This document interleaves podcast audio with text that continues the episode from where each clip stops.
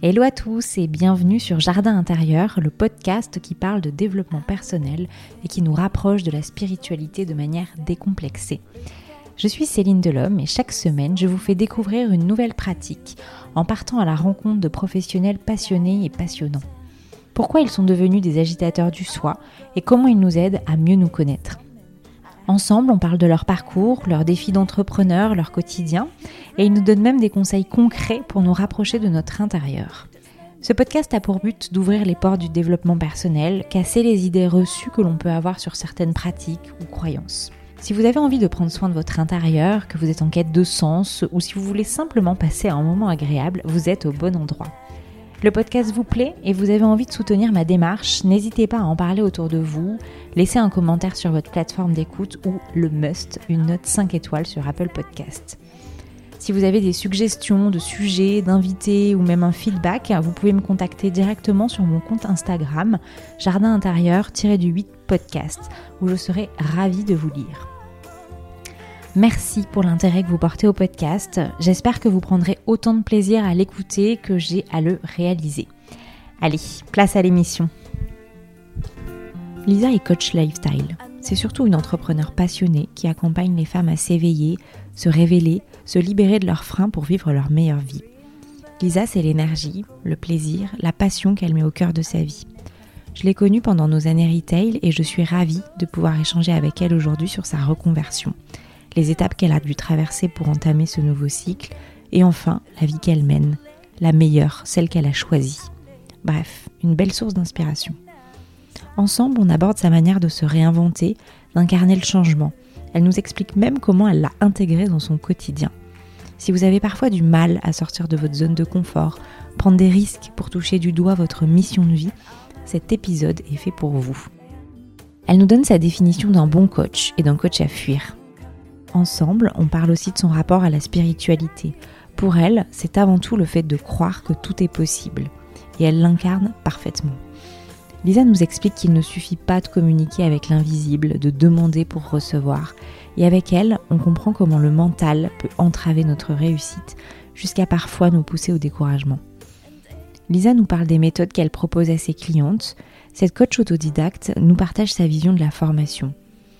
Avec son intuition comme boussole, Lisa n'hésite pas à sortir des sentiers battus pour découvrir de nouveaux outils, se les approprier pour proposer une offre sur mesure. Bon, je crois que vous l'aurez compris, j'ai passé un excellent moment avec Lisa et j'espère que vous prendrez autant de plaisir à écouter cet épisode que j'en ai pris à le réaliser. Si vous voulez contacter Lisa, en savoir plus sur son métier de coach, vous pouvez la retrouver sur son Instagram, iwebcoaching, i i w a b 8 coaching sur son site internet iwebstudio.com. Si vous voulez écouter et voir Lisa, rendez-vous sur sa chaîne YouTube iWeb Studio TV et sur son podcast iWeb Studio. Allez, je n'en dis pas plus et je vous laisse découvrir ma conversation avec Lisa d'Iweb Coaching. Je vous souhaite une très belle écoute. Merci Lisa d'avoir accepté mon invitation sur le podcast. De rien Céline, avec plaisir. Euh, je vais te poser ma première question. Est-ce que tu peux te présenter et nous raconter ta rencontre avec ton intérieur? Eh bien, écoute, euh, donc je suis Lisa, comme tu l'as dit. Je suis euh, coach lifestyle. J'aime pas trop les titres et les définitions, mais on va dire ça. C'est le. Il en faut un. la plus large que j'ai trouvée. moi, je travaille avec des femmes et des entrepreneurs. je, les, je les accompagne en fait dans leur transformation de vie donc euh, qu'elles veulent euh, qu'elles veuillent lancer leur business, transformer complètement leur vie, euh, se reconvertir, peu importe. Je les accompagne vraiment dans toutes les, on va dire, les transitions, les grandes étapes de vie. Et, et ben ma rencontre avec mon intérieur, ça a été un peu ça en fait.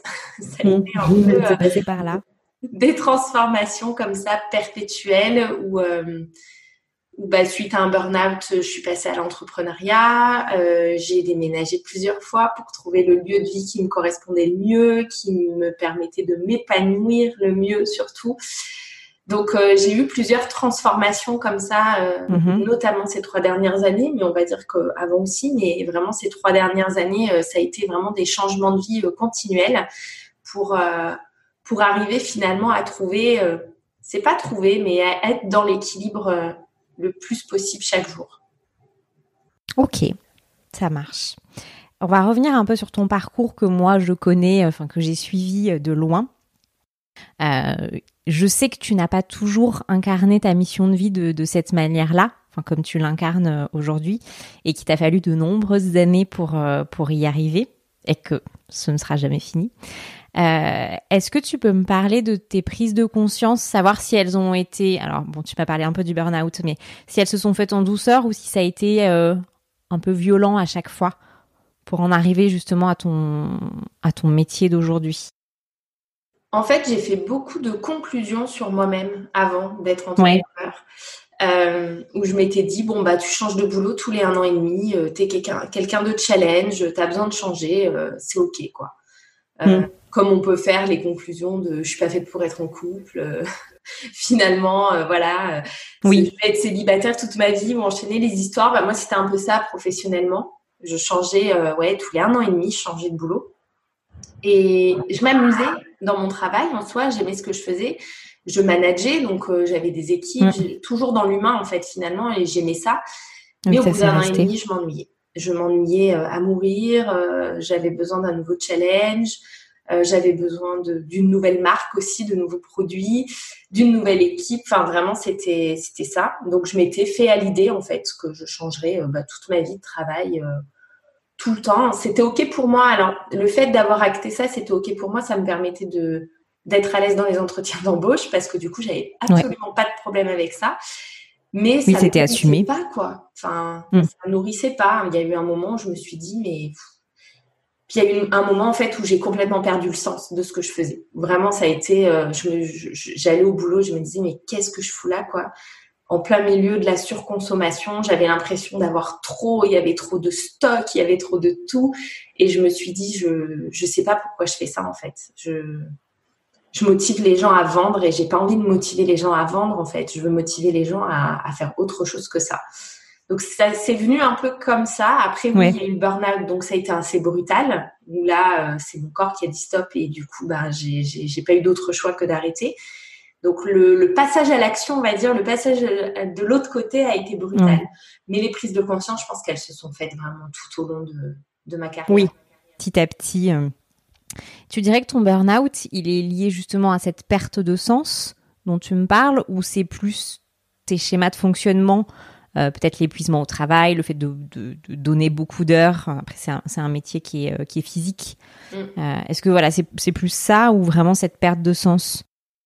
Je pense qu'il y a eu un peu les deux. Je pense que mm. j'étais fatiguée physiquement, ça c'est sûr. J'étais vraiment fatiguée physiquement parce que oui, c'est un métier physique et puis c'est un métier où le 35 heures n'existe pas. pour les, les, vendeuses, il ne faut pas croire, le 35 heures n'existe pas. Donc, euh, donc oui, il y avait de l'épuisement physique, mais je pense que vraiment ce qui a pris le dessus et ce qui a été l'élément déclencheur, ça a été l'épuisement émotionnel. Parce que l'épuisement physique, j'arrivais à le gérer et j'aurais pu, euh, voilà, dire à ma boss, il me faut des vacances, je suis crevée et c'est tout quoi. Mais euh, c'est plus émotionnel. C'était, franchement, je pense que mon burn-out est d'origine émotionnelle parce qu'il y a eu cette perte de sens, parce que euh, parce qu'au milieu de cette perte de sens, j'ai eu une promotion aussi et que. Bah, D'accord.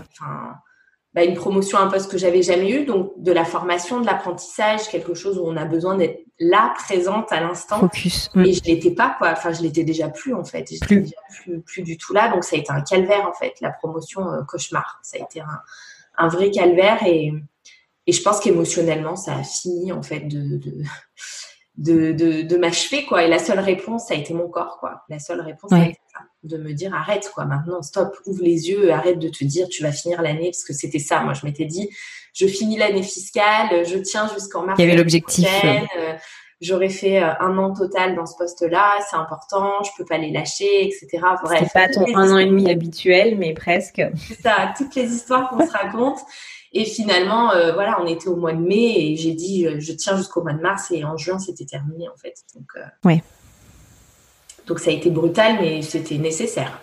C'était vraiment nécessaire. Comment tu t'en relèves de ça? J'imagine qu'il y a du repos déjà. Mais... Il y a beaucoup d'acceptation en fait. Oui, Beaucoup d'acceptation du fait que oui, on va dormir 16 heures par jour et que c'est OK que oui, ces premiers mois de chômage, on va pas se former, on va pas chercher ce qu'on va faire après dans la vie. on va juste rien faire. Ça, c'est dur. Ça, euh, je pense que ça a été le plus dur pour moi, c'est vraiment d'accepter de lâcher prise. Il y a un changement de mode euh, qui est violent, quoi. Ouais, et de me dire, euh, bah, je dors. Voilà, c'est tout, quoi. En fait, mm. juste je dors et, oui, ça me déprime. Donc, oui, oui, je suis déprimée. non, je veux pas tomber dans la dépression, mais je suis déprimée et oui, je dors et, et, je verrai plus tard. Mais ça a été la plus grosse étape de lâcher prise parce que je voulais je me disais, tu n'as que deux ans de chômage, il faut que tu en fasses quelque chose. Si tu veux lancer ton entreprise, si tu veux en vivre, il faut le faire tout de suite. Donc au début, je me suis mis dans, dedans. Hein. J'ai pris l'ortie, j'ai commencé des formations et puis j'ai vite compris que non, ça ne marcherait pas, qu'il fallait d'abord se reposer. je pense que c'est vraiment ça le, enfin ça a été en tout cas pour moi la plus grande étape de passer de d'un métier physique où on bouge tout le temps, où on est toujours en action euh, physiquement et toujours en activité euh, tout le temps, quoi. On travaille 50, euh, 60 heures par semaine à rien. Je suis dans mon lit et dans mon canapé, dans mon lit et dans mon canapé. Ça, ça a été le, vraiment le plus dur. Et après, c'est le temps, quoi. Enfin, vraiment, c'est le temps de guérir le corps déjà euh, et de et après de guérir l'esprit parce que forcément quand on sort pas beaucoup de chez soi et qu'on passe son temps à dormir, on est déprimé. Hein. Faut pas se, faut pas se leurrer, on est quand même. On va pas se mentir. Donc euh, donc après c'est ça la deuxième étape euh, où bah faut se reconstruire, faut prendre confiance en soi, faut reprendre confiance en son corps aussi, de se dire il va pas nous lâcher euh, tout le temps. C'était exceptionnel, tu as poussé trop fort, mais sinon il est là, il est présent, il te soutient. Mm. Donc c'est une reprise de confiance qui prend du temps. Ça prend du temps. Et toi qui as toujours, enfin je peux me tromper, mais tu as toujours été dans le salariat avant, la transition euh, avec justement le fait d'être indépendante et de te lancer seule, euh, est-ce que tu as, enfin j'imagine que tu as fait face à certaines croyances un peu limitantes Bien sûr. Euh, est-ce que tu peux m'en parler un peu les prises de conscience de ces croyances et te dire ok ça c'est une croyance et je peux aller, je la reconnais et je peux aller la détruire? Ouais, bah oui, oui, c'était ma première fois. Alors ça s'est fait très naturellement parce qu'en fait, je pense que j'ai toujours eu cet esprit euh, d'entreprise, donc euh, oui. ça m'a pas fait peur de lancer ma boîte, de créer ma boîte. Ça, ça m'a pas du tout fait peur. Par contre, oui, j'étais entourée de plein de croyances, hein, notamment celle que celle qui qu'il fallait euh, qu'il fallait avoir au moins un an et demi, deux ans d'entreprise avant d'en vivre. Alors celle-ci, les fameux un an et demi. Voilà, je l'avais que c'était pas possible d'aller vite euh, que c'était pas possible de vivre d'une entreprise sur le digital quand on avait euh, des réseaux sociaux, on avait 1000 euh, abonnés et qu'il fallait en avoir je sais pas combien. Ouais, j'ai fait face à, à, à, toutes les croyances qui, qui, existaient autour de moi, mais comme chaque personne qui se lance, je pense, hein, le, plein de choses, quoi. Et puis, j'ai fait mm. face à mes propres objectifs, mes propres croyances à moi toute seule, de euh, non, mais quand j'aurai 3000 euh, euros de chiffre d'affaires, ce sera cool, je serai bien, mais non, mais pas du tout, quoi. Puis le goût du challenge, il revient et on a envie aussi de, de voir grandir son entreprise. Et je pense que ça, c'était pas quelque chose que j'avais en tête au départ. Cette envie vraiment de voir très très grand après, je l'avais pas du tout euh, les premiers mois de mon activité. Ça arrivait vite c'est une, euh, pas au début. Ouais. Ok. Euh, est-ce que tu as des rituels pour déconstruire ces croyances maintenant que tu, tu, en as fait un peu ton métier Enfin, c'est une partie de ton métier justement d'aller euh, d'aller fouiner sur ça et, et d'aller les remplacer. Est-ce que toi, dans ta vie de tous les jours, tu as, as une manière de faire moi, j'ai pas de rituel ou de routine parce que j'aime pas ça. Je ne suis pas, pas du tout à les tenir. Donc, euh, j'ai pas spécialement de rituel ou de routine comme certains entrepreneurs qui vont faire euh, tous les matins leur routine, justement, mindset. Par contre, oui, j'ai plein, plein d'outils. Donc, euh, c'est quand j'en ressens le besoin, en fait. Mm. quand, j'en ressens le besoin ou quand j'identifie des croyances. Mais ça, c'est tous les jours qu'on identifie des croyances parce qu'on en a tout le temps. Parfois, elles sont juste là, on les conscientise et on sent que rien que le fait de les conscientiser, elles sont déjà parties parce que c'est ok. C'était burlesque ou je ne sais pas, mais c'était complètement fou comme croyance. Et parfois, oui, ça demande un travail beaucoup plus profond. Donc, euh, donc oui, j'utilise tous mes outils que j'utilisais en coaching avec mes clientes en fait. Hein. Je peux faire de l'écriture intuitive, euh, je peux aller faire euh, de l'énergétique pour aller vraiment. Moi, j'aime beaucoup l'énergétique parce que j'ai vraiment cette sensation que ça va les chercher en profondeur et ça m'aide vraiment à les détruire. Donc, euh, donc je, travaille beaucoup avec l'énergétique. Mais j'ai pas de rituel à proprement parler. C'est vraiment au feeling en fonction, en fonction de quoi j'ai, de, ouais, de ce dont j'ai envie, de ce dont j'ai besoin. Parfois, la croyance, on l'identifie déjà pas tout de suite. Il y a un bout qui arrive, mais mm. c'est pas vraiment celle-ci qu'il faut aller nettoyer. Donc, ça demande aussi d'aller la chercher. Donc, je peux faire un peu d'intuition. Ouais, je peux faire des tirages de cartes, de l'écriture, euh, sortir mon pendule, enfin peu importe, mais je peux vraiment aussi aller euh, déjà prendre le temps de chercher. Donc ça dépend vraiment des situations. D'accord. Est-ce que tu peux juste me préciser, tu parles d'énergétique, euh, ça, ça, me parle, mais est-ce que tu peux juste expliquer rapidement ce que ça veut dire utiliser l'énergétique pour aller détruire une croyance? L'énergétique, il y a plein plein de méthodes hein, d'énergétique mm. déjà, mais ça va vraiment nous permettre d'aller travailler en profondeur à l'intérieur de notre corps. C'est presque cellulaire en fait. C'est vraiment une transformation de l'intérieur. On va utiliser l'énergie du corps, on va utiliser l'énergie des mots, euh, on va utiliser notre énergie à nous pour aller euh, justement nous aider nous-mêmes ou aider la personne en face de nous à euh, se reconnecter. En fait, c'est vraiment d'aller se reconnecter à son corps et euh, d'aller chercher déjà en profondeur cette croyance, la vraie croyance de base, d'origine, pour aller justement la libérer. Donc, on va faire des déblayages énergétiques pour aller euh, changer les énergies. Et d'aller finalement mettre de côté le mental. Euh. Complètement, c'est ça. Ok, je te remercie. J'aimerais qu'on aborde ensemble le changement. Parce que chez toi, il ressort quand même beaucoup, j'ai l'impression. Tu le dis au début avec tes déménagements, mais ça se, enfin même dans ton business aujourd'hui, pour les personnes qui te suivent et qui te connaissent un peu, c'est vrai que ça va très vite avec toi. Euh, moi, quand je t'observe, je te lis, je t'écoute, j'ai l'impression que tu es en constante mutation et que tu as une facilité à accepter le changement qui est euh, assez impressionnante. Comment tu le... Enfin, comment tu le vis le changement? Moi, je le vis bien, le changement. je le vis bien parce Comment il a pris de place dans ta vie? Est-ce que ça a toujours été comme ça? Ouais, je crois que ça a toujours été comme ça zone de confort, ça te, ça te convient pas euh? J'ai toujours eu cette faculté à quand ça me convenait pas, je passe à autre chose. Ça, j'ai toujours eu cette faculté dans ma vie pro, dans ma vie perso. Quand je suis plus heureuse et que ça me convient pas, j'arrête en fait.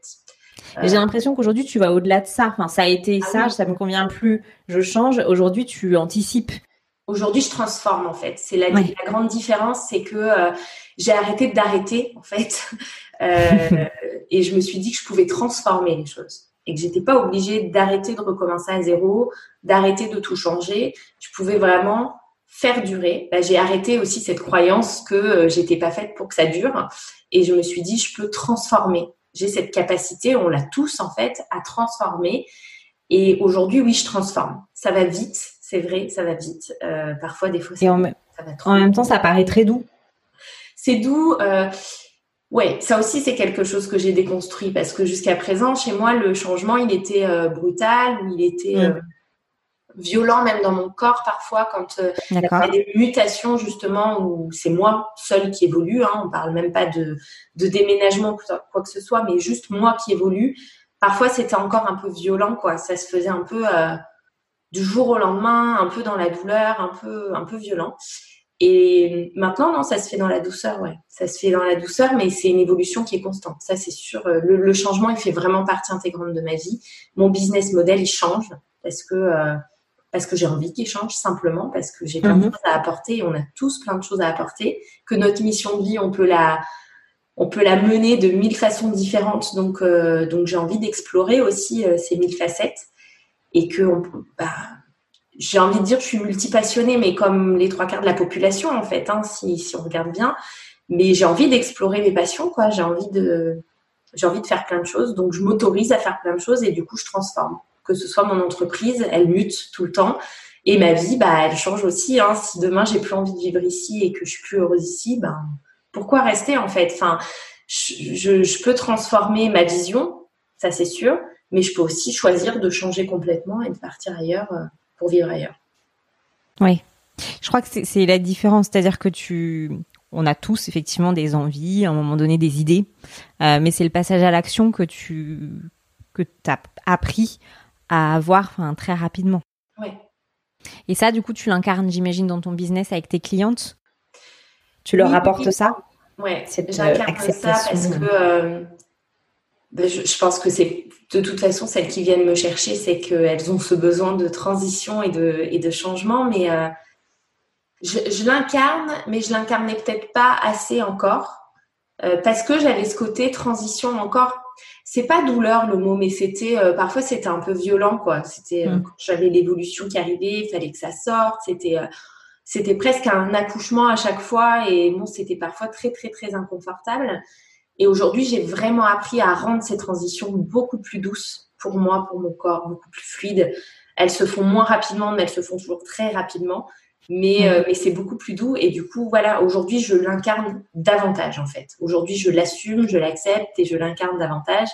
Et, euh, et oui, j'accompagne des femmes en transition, en transformation, et je les aide à passer ces caps parce que, parce que oui, ça, ça, je sais faire. Ouais. ça, c'est sûr que quelque chose que je sais. Oui, c'est vraiment ce que tu dis, c'est apprendre finalement à pas attendre que ce soit inconfortable ou douloureux pour changer. Mm. Alors que bien trop souvent, bah, on change de job quand on est insatisfait ou quand on perd le sens. Et c'est vrai que de l'avoir en amont, ce, ce changement, c'est là, euh, c'est là que c'est intéressant. Ouais, et ça veut dire qu'il faut accepter d'être finalement en perpétuelle évolution tout le temps. Parce que du coup, à partir du moment où on lance un projet, le lendemain, déjà, il y a des choses qui ont bougé et qui vont continuer à bouger, à bouger jusqu'à qu'on se dise Ah, ce projet, j'ai envie de le transformer et mm. qu'on anticipe en fait. C'est le mot. C'est que dès qu'on sent les premiers, les premiers signes, on se dise Bah, ok, j'entame la transformation dès aujourd'hui et elle va, elle va couler en fait. Elle va venir de manière très claire et toute seule finalement. Au lieu de se dire Je lance ce projet, je reste dans ce projet, faire un peu l'autruche ne pas trop regarder les signes et arriver au bout en me disant j'en peux plus en fait, j'ai plus envie. Oui, ça implique aussi effectivement de d'avoir un cadre, mais d'accepter de le casser ce cadre euh, assez souvent. C'est ça, exactement. Et toi, tu parles justement de l'évolution, d'avoir une évolution, ton business évolue beaucoup. Euh, comment tu l'enclenches dans ta vie Alors, il n'y a pas de rituel, mais euh, comment ça vient? C'est euh, genre j'ai une idée, j'ai une envie, je la mets en place. Comment ça se, comment ça prend vie tout ça?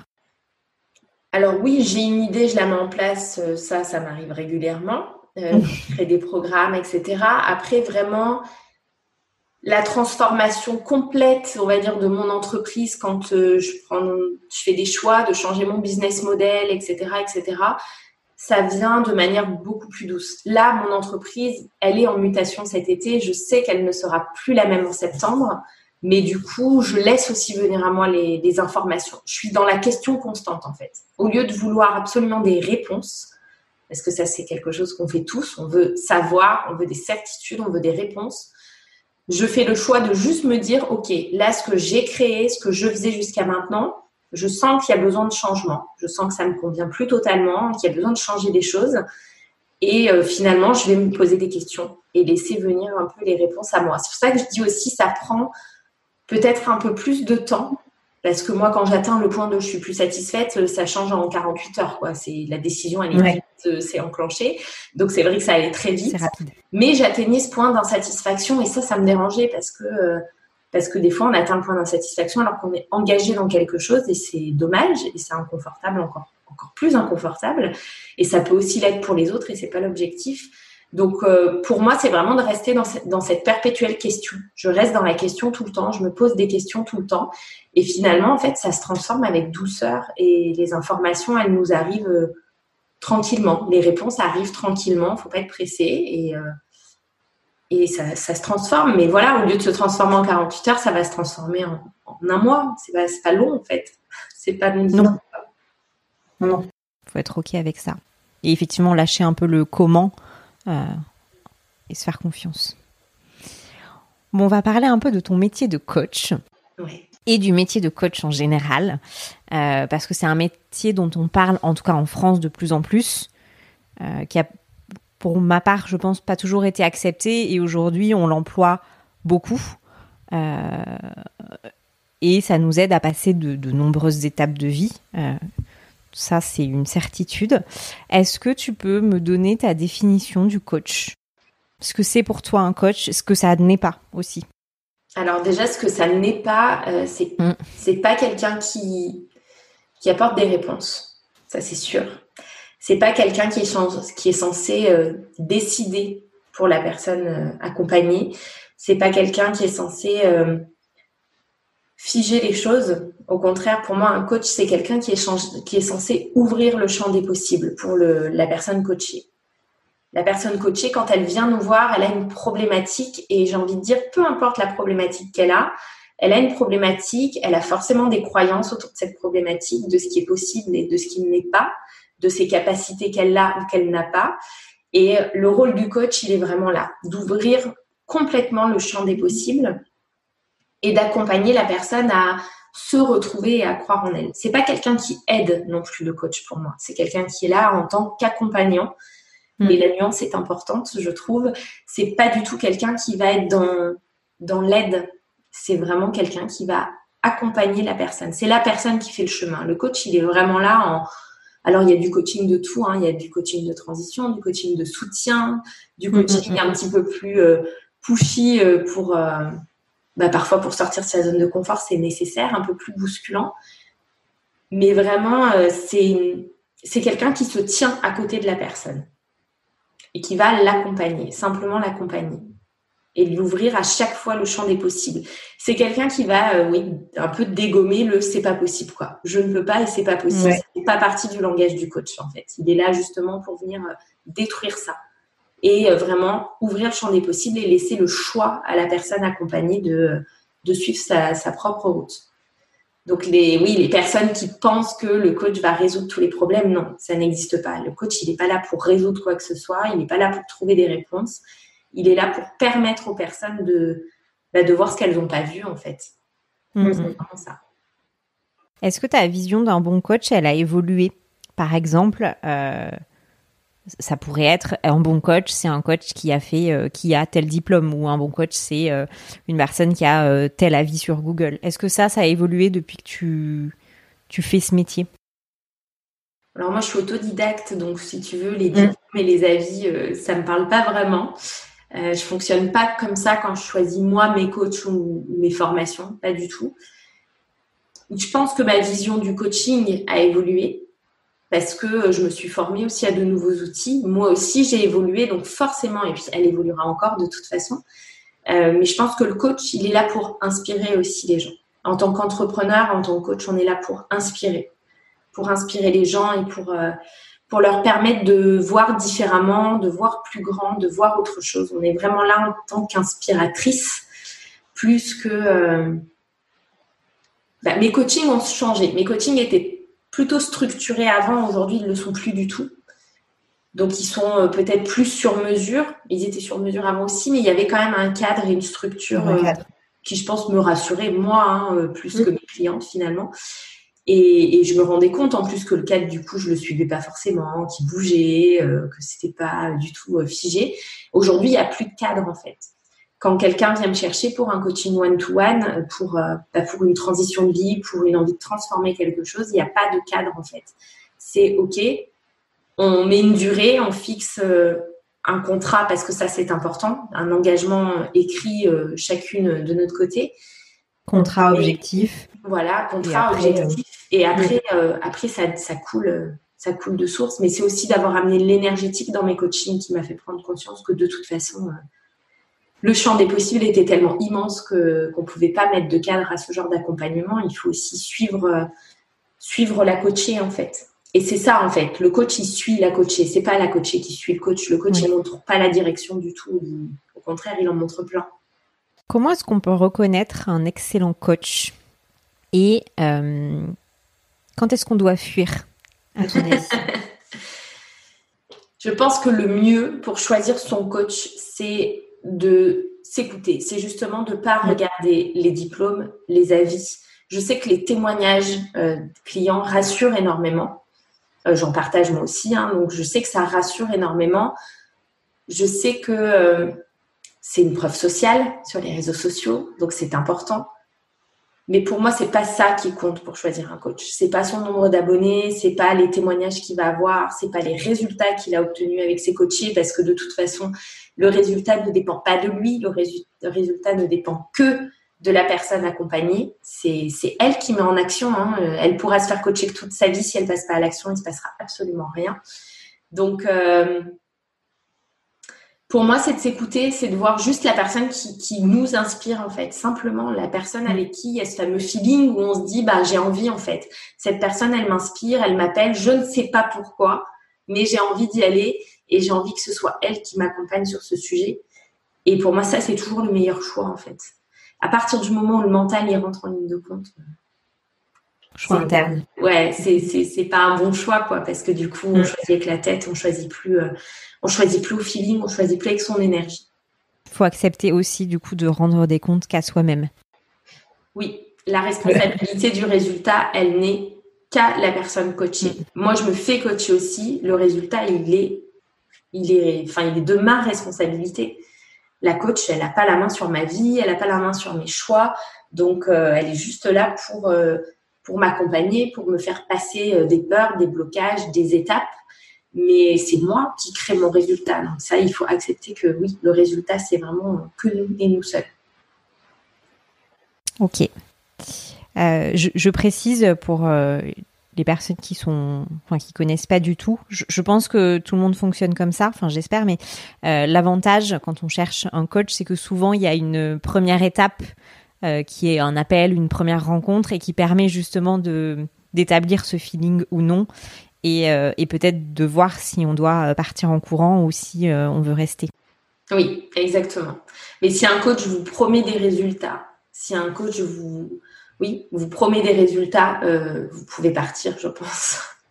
Ce sera pas, c'est pas possible en fait. Il peut pas faire à votre place, donc c'est pas du coaching. S'il fait à votre place, ça s'appelle pas du coaching. Donc, donc là, je pense que c'est le, signal qu'il faut fuir effectivement. Après, oui, l'appel, il sert à ça. Ouais. Il sert à voir si on est fait pour travailler ensemble. Il sert à voir si le coaché euh, est OK et si la coach est OK aussi. Mm, mm, mm. Euh, parce qu'on ne prend pas tous les clients non plus. En tout cas, moi, je ne prends pas toutes les clientes, euh, toutes les personnes qui me contactent. C'est voilà, c'est vraiment une question de feeling. On va vivre une étape de vie importante ensemble. Donc, c'est important de, de bien s'entendre, d'être OK sur les objectifs, d'être OK sur la manière de fonctionner. Donc euh, évidemment, moi, si j'ai quelqu'un en face de moi qui est complètement fermé à l'énergétique, euh, ça va pas être possible, par exemple. C'est ma méthode de, fonctionnement, donc ça sera pas possible qu'on travaille ensemble. J'ai juste une question qui me vient. Euh, comment tu, enfin, c'est quoi pour toi la différence entre un thérapeute et un coach? Est-ce que tu vois une différence? La posture, je pense, qui est un peu différente.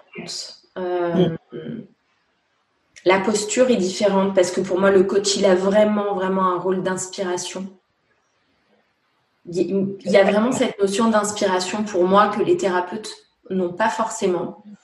Souvent, souvent, on va chercher un coach parce que ce qu'on vit, il l'a déjà vécu. Il y a souvent cette notion-là, même si je ne suis pas toujours forcément d'accord. Ou alors, il est en train de le vivre et ça nous, rassure, alors que le thérapeute pas forcément, même dans la communication, le thérapeute nous parle moins souvent de ses, propres expériences par rapport au coach. Après, euh, on utilise les mêmes méthodes finalement, donc euh, il n'y a pas tellement de différence entre le coach et le thérapeute. Ça marche, je te remercie. Euh, j'aimerais qu'on aborde un peu tes outils, alors pas tous, hein, parce, que, parce que déjà je pense que tu en as beaucoup et surtout que ça bouge énormément. mais ce qui a former, enfin, ce qui définit vraiment aujourd'hui euh, ton activité de coach Est-ce que tu as des outils, enfin, tu parles beaucoup d'énergétique, euh, des outils phares un peu dans ton activité? Euh, J'utilise beaucoup l'Human Design, qui est un outil de connaissance de soi, qui permet d'avoir une vue globale de, qui on est, j'ai envie de dire. Donc, c'est un outil qui est hyper intéressant pour bah, justement pour mettre en avant ses talents. Pour, euh, c'est un outil qui est hyper rassurant en fait. C'est, c'est rare que mes clientes, quand elles arrivent, elles se connaissent pas. Donc euh, c'est pas, c'est jamais la révélation, mais c'est toujours la confirmation de quelque chose en fait. Donc c'est un outil que j'utilise beaucoup. J'utilise aussi beaucoup, euh, je suis formée à Access, Access Consciousness, donc j'utilise aussi beaucoup ces outils-là, les déblayages énergétiques, les questionnements, les questionnements sans réponse, on cherche pas de réponse. Donc ça, j'utilise énormément dans mes coachings. Je suis très intuitive, donc j'utilise mon intuition aussi, et ça aussi c'est un outil de travail qui m'est propre, mais c'est mon outil de travail. J'adore enregistrer des visualisations et des méditations pour mes clientes. Euh, J'en utilise pas mal dans mes programmes aussi. Et voilà, après c'est un mix de tout en fait. C'est un mix, je mixe tout en fait. Dans mes thèmes ouais. design, il y a de l'access. Euh, dans mes visualisations, il y a de l'access aussi. Donc c'est vraiment un mix de tout. Et puis bah ouais, je me forme à plein de choses. Là, je vais me former à la communication quantique ce week-end. Je me forme à l'astrologie, je me forme euh, à la tarologie aussi. Donc, euh, je me forme à plein, plein de choses. Là, cette année, c'est un peu. Euh, je rajoute des outils de connaissance de soi, histoire de vraiment étoffer cette partie-là qui m'intéresse énormément. Et parce que je pense qu'on ne sait jamais vraiment qui on est, mais du coup, on peut aller vraiment chercher des pistes. C'est comme cette fameuse mission de vie qui est en fait un espèce de grand chapeau où on peut faire plein de choses dessous, mais c'est mm, mm, juste mm. quelque chose qui nous tient à cœur. Et, puis oui, je continue à me former à l'énergétique et au, et au fur et à mesure de mon évolution, il y a aussi des choses qui me viennent naturellement. Oui, en fait, l'intuition te permet d'utiliser ces outils sans ou presque, ou presque sans cadre du moins, de les utiliser à ta, enfin de, de les approprier. Ah, de toute façon, tous mes outils, je me les réapproprie. Ça, mm. c'est sûr, je les, je les utilise jamais vraiment comme on me les a appris. Je ne je, je suis pas la bonne élève pour ce côté-là. Je suis la bonne élève pour apprendre, mais après, je, non, je, les je me les réapproprie en fonction de ce que moi j'ai envie d'en faire et de comment je vois, de ma propre vision en fait de l'outil, parce qu'on n'a pas tous les mêmes visions en fait, hein, simplement. Le human design, j'ai une lecture qui est bien à moi. Euh, je ne suis pas formée officiellement au Human Design parce que j'ai commencé la formation et que j'ai pas du tout aimé leur vision euh, de le, le cadre qu'ils imposaient ou? Vraiment la lecture en fait. Mm. Il y avait une lecture très enfermante de de ce qui était possible ou pas, de mm. ce que ça nous disait être possible ou pas pour nous. Et moi, je le vois pas du tout comme ça. Enfin, de toute façon, les outils de connaissance de soi, je les vois pas du tout comme des outils enfermants. On nous dit pas euh, t'es faite pour faire ça et t'es pas faite pour faire ça. On nous dit, t'as des talents innés là-dedans. Le reste, tu peux l'apprendre et tu pourras toujours l'apprendre. Mais euh, mais il y a des choses que tu as en toi et tu t'en rends peut-être pas compte en fait de, de ça. Pour moi, c'est vraiment. Il euh, faut se faire confiance aussi, oui. Exactement. il faut savoir que la plupart des outils, j'ai l'impression que bon, il y a, y a les créateurs, il y a une école qui se développe officielle et il faut passer par cette école pour euh, se former. Euh, et c'est vrai que c'est moi, ce qui ressortait quand je me, je me renseignais, c'est vrai que c'est ce manque de fun un peu euh, et le côté hyper scolaire dont on n'a pas forcément envie. Bah, le Human Design, la formation euh, complète dure trois ans déjà. Et ouais, j'ai trouvé ça vraiment très enfermant en fait. Hein, euh, Pour avoir fait les, les enfin, la toute première partie de formation, j'ai trouvé ça très enfermant. J'ai trouvé en fait aussi que j'apprenais rien, que finalement ce que j'avais développé moi toute seule, bah, c'était j'apprenais pas rien parce qu'on n'apprend jamais rien, mais en tout cas, c'était ce que je faisais. Donc, euh, j'avais vraiment compris l'outil toute seule sans avoir euh, eu besoin de me former. Et j'ai surtout vu que j'avais pas du tout la même vision des choses et que et qu'en fait, je pouvais très bien utiliser l'outil et développer ma propre vision. Et depuis, j'ai découvert énormément de gens qui ont développé leur propre lecture du human design et qui ne le lisent pas du tout de la même manière que la manière officielle. Donc, euh, une méthode, un outil, mais des milliers d'utilisations possibles. Oui, faut accepter. Mm. Et d'ailleurs, enfin, on n'en parlera pas forcément plus du human design parce que je trouve qu'en fait tes vidéos sont juste euh, tellement complètes. Donc tes vidéos sur YouTube et t'en as refait une il y a pas longtemps en plus, euh, mais qui explique, enfin pour les personnes qui veulent une première idée, enfin qui veulent se faire une première idée du human design où tu expliques euh, les différents profils et c'est c'est très très enrichissant et pas enfermant, je confirme. Ça permet d'aller juste mieux se connaître et d'aller pointer du doigt des comportements et de comprendre en fait euh, nos comportements. Et c'est vrai que c'est euh, pour ça, ça a été euh, pour moi en tout cas aussi une révélation un peu. J'aimerais qu'on parle de ta créativité. Pour moi, souvent, on nous définit comme créatif, pas créatif. Beaucoup dans le salariat, hein. dans les fiches de poste, on nous demande d'être créatif ou pas. Euh, ou, j'extrapole un peu, mais on pourrait résumer ça à tu fais des ateliers créatifs, donc euh, tu créatif, tu fais de la peinture. Ah, or, c'est pas du tout le cas. Euh, la créativité, on en a tous. Ce qui peut être difficile, c'est de la faire ressortir. Toi, aujourd'hui, quand je t'observe dans ton travail, elle est de partout, la créativité. Tu écris beaucoup sur Instagram. Euh, pas que, il me semble que tu as un blog aussi. Euh, tu fais des vidéos, euh, tu fais un podcast, tu animes un podcast, et puis même dans ton offre, ton offre, elle est, enfin, tu la retravailles tout le temps. Donc la créativité fait juste partie de ton quotidien. Est-ce qu'elle a été toujours aussi présente, cette créativité? Il y a toujours eu de la créativité dans ma vie. oui. Mais pas tout le temps sous, sous, la même forme, parce que souvent la créativité, on l'entend, on l'associe à l'art de manière euh, instinctive en fait. Donc on associe ça à l'art et on oublie tout le reste. Alors qu'en fait, oui, tout le monde a un côté créatif. Il suffit de trouver aussi euh, son côté créatif. Tout le monde ne peindra pas, hein. tout le monde ne deviendra pas euh, sculpteur, potier ou je ne sais quoi. Mais on a de la créativité en nous. L'écriture en fait partie. Et simplement le fait de mais déjà on dit créer une entreprise. Enfin, on crée une entreprise, on crée des offres la création d'un programme, c'est hyper créatif, hyper créatrice en fait. De créer un programme, c'est de la créativité du début jusqu'à la fin, quoi. On, a, on, choisit le nom, on crée le contenu, on crée euh, peu importe le support, que ce soit de la vidéo, du podcast, de l'écriture, c'est de la créativité. Donc oui, en tant qu'entrepreneur, pour moi, ça fait partie euh, de ma vie. Euh, et j'ai presque envie de dire, c'est pour ça que j'ai choisi l'entrepreneuriat, parce que le salariat, j'étais limitée. Euh, la partie créative euh, dans, j'allais dire dans mon métier, mais dans ton métier aussi, du coup, dans notre métier qu'on a, qu'on a, qu'on a, pratiqué quelques années, à part le merchandising qui était très créatif euh, et qui était une partie, une de mes parties préférées. Bon, ouais, on crée en animant notre équipe hein, aussi, parce que forcément, on crée hein, en animation d'équipe. On crée beaucoup sans s'en rendre compte, en fait. Oui, on crée beaucoup sans s'en rendre compte, c'est ça. Mais c'est souvent, c'est souvent abstrait, je trouve. Ou, euh, enfin, il y a le côté abstrait et en tout cas pour ma part, le côté peut-être manque de confiance en se disant, ok, je sais qu'elle est là, mais je sais pas où elle est. Elle peut venir à tout moment. Euh, je la, je la dompte pas, je la maîtrise pas. Et ça, j'ai l'impression que toi, tu t'as passé ce cap en fait. Ah, moi, je la laisse. Euh, voilà, il y a l'intuition et la créativité, et puis elle, vient quand elle veut. Elle vient, euh, oui, oui, elle, est là tout le temps. Je sais, j'ai conscience qu'elle est là tout le temps.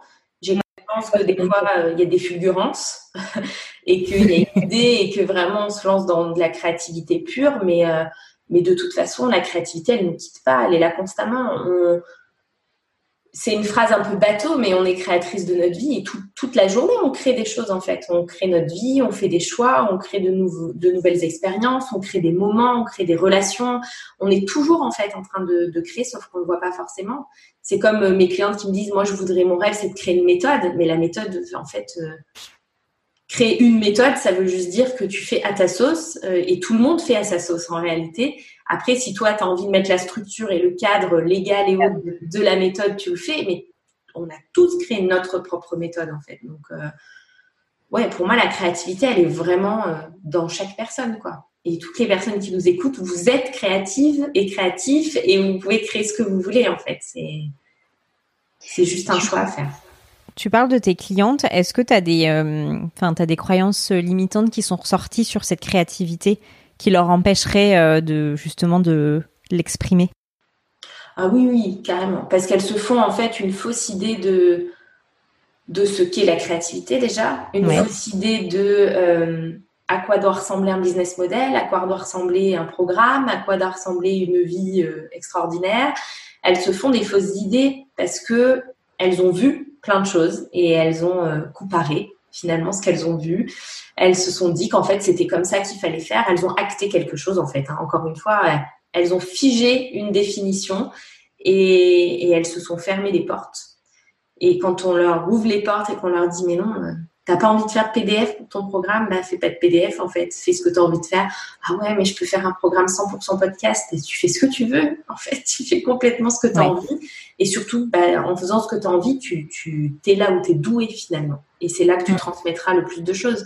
Si tu t'infliges à écrire des tonnes et des tonnes de PDF pour ton programme alors que tu n'as pas envie, euh, ils apporteront aucune valeur aux personnes qui les liront. Donc, euh, encore une fois, c'est se dire, il n'y a pas de limite à la créativité, il n'y a pas de limite à ce qu'on peut faire, il n'y a pas de, de bonne entreprise, de mauvaise entreprise, euh, ou de bonne vie et de mauvaise vie, quoi. Enfin, Si une cliente me dit ma vie de rêve, c'est la vie que j'ai aujourd'hui, ok, c'est la vie que tu as aujourd'hui. Alors comment tu la rends encore mieux que ça, ta vie d'aujourd'hui?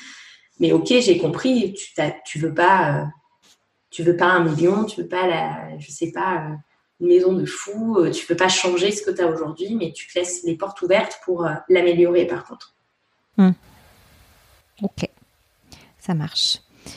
Euh, finalement, enfin, je, pense à cette créativité, mais c'est vrai que si on commence notre phrase par il faut ou je dois, enfin les PDF, les typiquement, euh, c'est qu'il y a une croyance limitante, c'est qu'il faut creuser. À partir du moment où il y a il faut ou je dois, c'est qu'il y a une obligation derrière et du coup. C'est que ça nous bloque. Ouais. Mm, mm.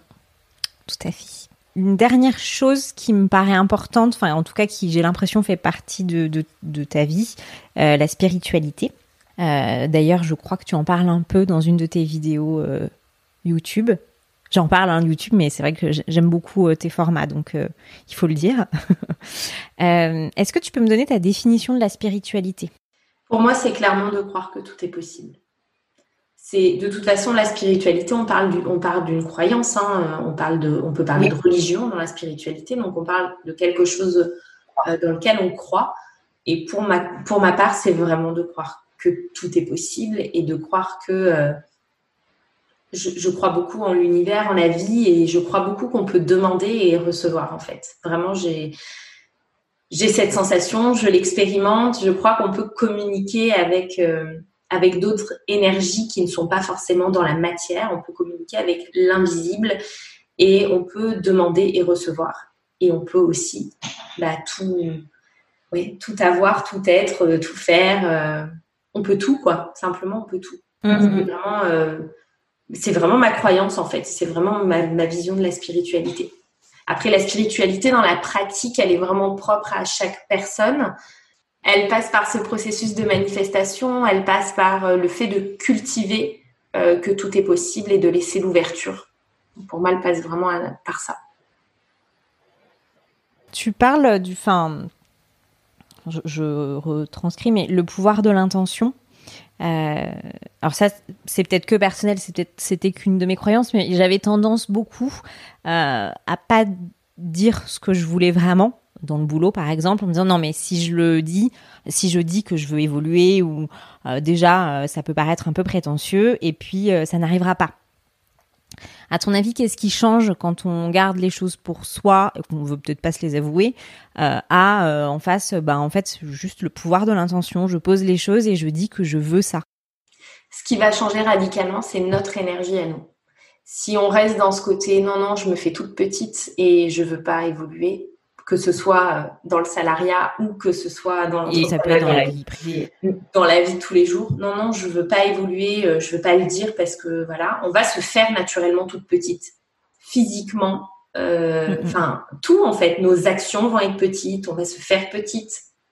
Alors que si on assume pleinement son ambition, si on dit ce qu'on veut, si on pose l'intention de le vouloir, notre énergie, elle change à l'intérieur de notre corps. C'est vraiment physiologique. Hein, notre énergie va changer notre croyance change, donc forcément notre cerveau nous envoie d'autres signaux. Hein. il va nous, donner de nouvelles idées. On va passer à l'action. Nos actions vont changer. En fait, dans la matière, ça va vraiment être ça. On, change la croyance et nos actions vont changer radicalement. Au lieu de faire des petites actions, on va faire des actions beaucoup plus grandes. Mais c'est comme euh, ça m'arrive souvent avec mes clients d'avoir une cliente qui lance quelque chose, qui lance une offre mais qui a encore cette croyance, cette peur de réussir, par exemple, ou cette croyance que ça marchera pas, à l'inverse, et qui du coup euh, en parle une fois, discrètement, comme ça, lors d'une story, et puis n'en parle elle plus. chuchote. Elle chuchote, mais c'est ça, hop, puis elle n'en parle plus. Et puis elle arrive et elle me dit, ah bah non, ça n'a pas marché, ça n'a pas, marché du tout. Vraiment, j'en ai vendu zéro. T'en as parlé, oui, oui, une fois en story. Oui, une fois en story, ça marche pas en fait. en fait, on va vraiment se répercuter notre cerveau, notre mental, ce fameux mental qu'on a du mal à faire taire parfois. Il va tout faire pour prouver qu'il a raison. Donc, si on a cette croyance ancrée qu'on va échouer, il va tout faire. Il va nous guider dans les actions. Il va nous tout faire pour se prouver qu'il a raison. Donc, en parler une fois et ne pas avoir de retour, va dire voilà, tu vois, j'avais raison, ça marche pas. Je te l'avais dit que si on, on change l'énergie, on change l'intention, on change la croyance, les actions, elles vont naturellement changer en fait. Et qu'on se dit que c'est la réussite et c'est pas l'échec, on va en parler plein de fois, on va y aller, mmh, mmh, mmh. on va on va partager, on va se dire tiens j'ai envie de faire un live, je vais faire un live alors qu'on n'en a jamais fait. Et, euh, et, les actions changent et forcément si les actions changent, les résultats vont changer aussi. Donc faut pas hésiter à aller demander euh, au-dessus de nous Bien ce qu'on veut. C'est ça.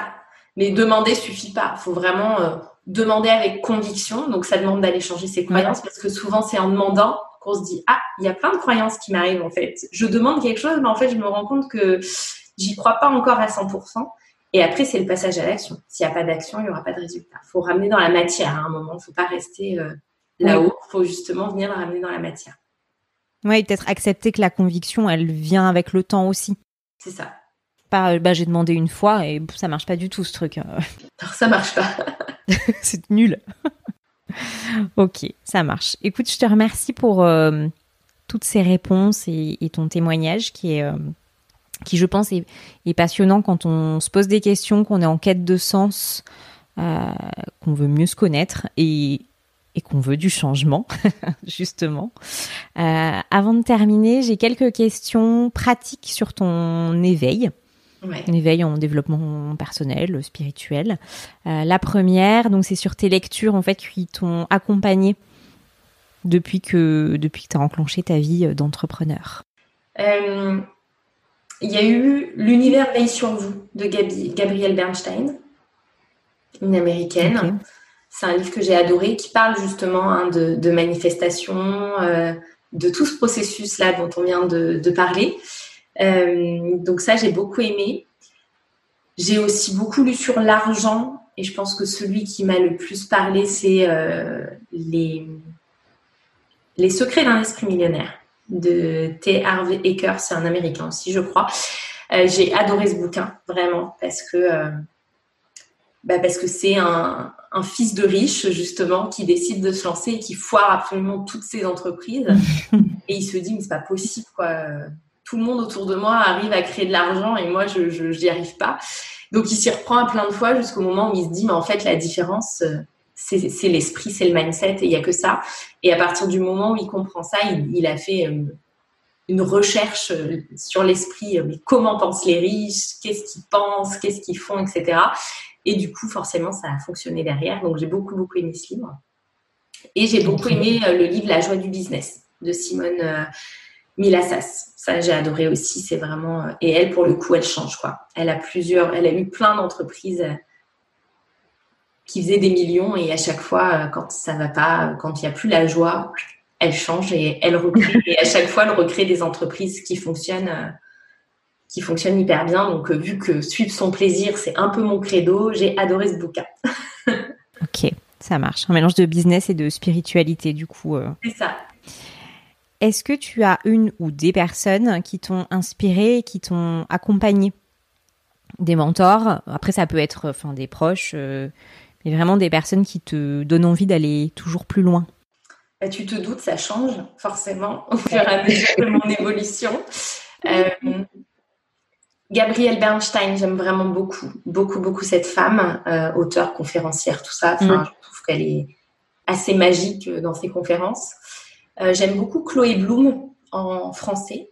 Je me suis posé la question, hein, euh, je me suis dit en français, en français, en français. Oui. Chloé Bloom, j'aime beaucoup. Je trouve que c'est vraiment une réussite entrepreneuriale euh, assez fulgurante.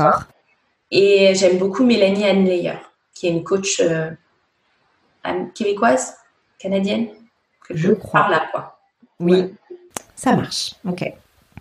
alors, on va pas parler de rituels. Mais euh, donc si ça peut être des rituels, mais juste qui sont pas faits, euh, qui sont faits euh, quand tu ressens le besoin, mais des choses que tu fais pour prendre soin de toi. Je fais du sport quand j'en ai envie. Ouais. Donc pas du tout de manière régulière. Bah, il y a encore une fois plein de choses. J'adore tirer les cartes, par exemple. J'ai des tarots, des oracles et j'adore tirer des cartes. Euh, j'écris beaucoup. Ça, je le fais tous les jours, en fait, parce que j'écris sur Insta, j'écris en story, euh, j'écris pour moi. Donc ça, vraiment, c'est quelque chose que je fais tous les jours. Euh, pas, pas forcément de, de, de manière, de la même manière tout le temps, mais en tout cas tous les jours. Et Et après, bah, il n'y a pas tellement de rituels en fait. Hein. J'ai une vie assez simple. Euh, voilà, je sors avec mes amis, je vais à la plage. La plage, c'est quelque chose qui m'apaise énormément. Si je suis stressée, angoissée, euh, une balade à la plage et, tout s'en va. Donc euh, ça, c'est chouette par contre. Et, sinon, euh, non, l'écriture, c'est le premier. pour moi, c'est le premier exutoire. Quand je sens que quelque chose coince, ça passera par l'écriture. Ta technique pour débloquer. Mm, mm. Et ça passe, j'imagine, par plein de, effectivement, de techniques d'écriture différentes et c'est des amorçages, on va dire, tu vois. C'est vraiment, ça bloque, j'écris, ah, j'ai mm. mis le doigt sur un truc et, je, j'avance autrement. Ça marche. Euh, une dernière question. Euh, au vu de notre conversation, est-ce qu'il y a une personne euh, que tu aimerais entendre sur ce podcast, spécialiste du développement personnel? Eh bien, moi, j'aimerais beaucoup faire découvrir Sabrina Berchini. Ok qui est coach et qui fait aussi euh, des soins énergétiques et chamaniques, qui a des dons assez incroyables. Super. Et ouais, elle gagne à être connue et j'aimerais beaucoup euh, l'entendre sur ce podcast. Eh ben, chouette, génial. Je la contacterai euh, de ta part. Merci beaucoup encore, Lisa, pour le temps que bah, tu m'as consacré, pour avoir répondu à ces questions avec juste sincérité. Bah, je t'en prie, merci à toi pour l'invitation. Et très bonne continuation. On, découvrira tes nouvelles offres euh, à la rentrée. Exactement. merci. Et voilà, c'est terminé pour aujourd'hui. Merci d'avoir écouté jusque-là. J'espère que l'épisode vous a plu et qu'il vous donnera envie d'en parler autour de vous. En attendant le prochain épisode, vous retrouverez toutes les notes du podcast sur le site www.jardinintérieur.fr. Je vous souhaite une belle semaine à tous.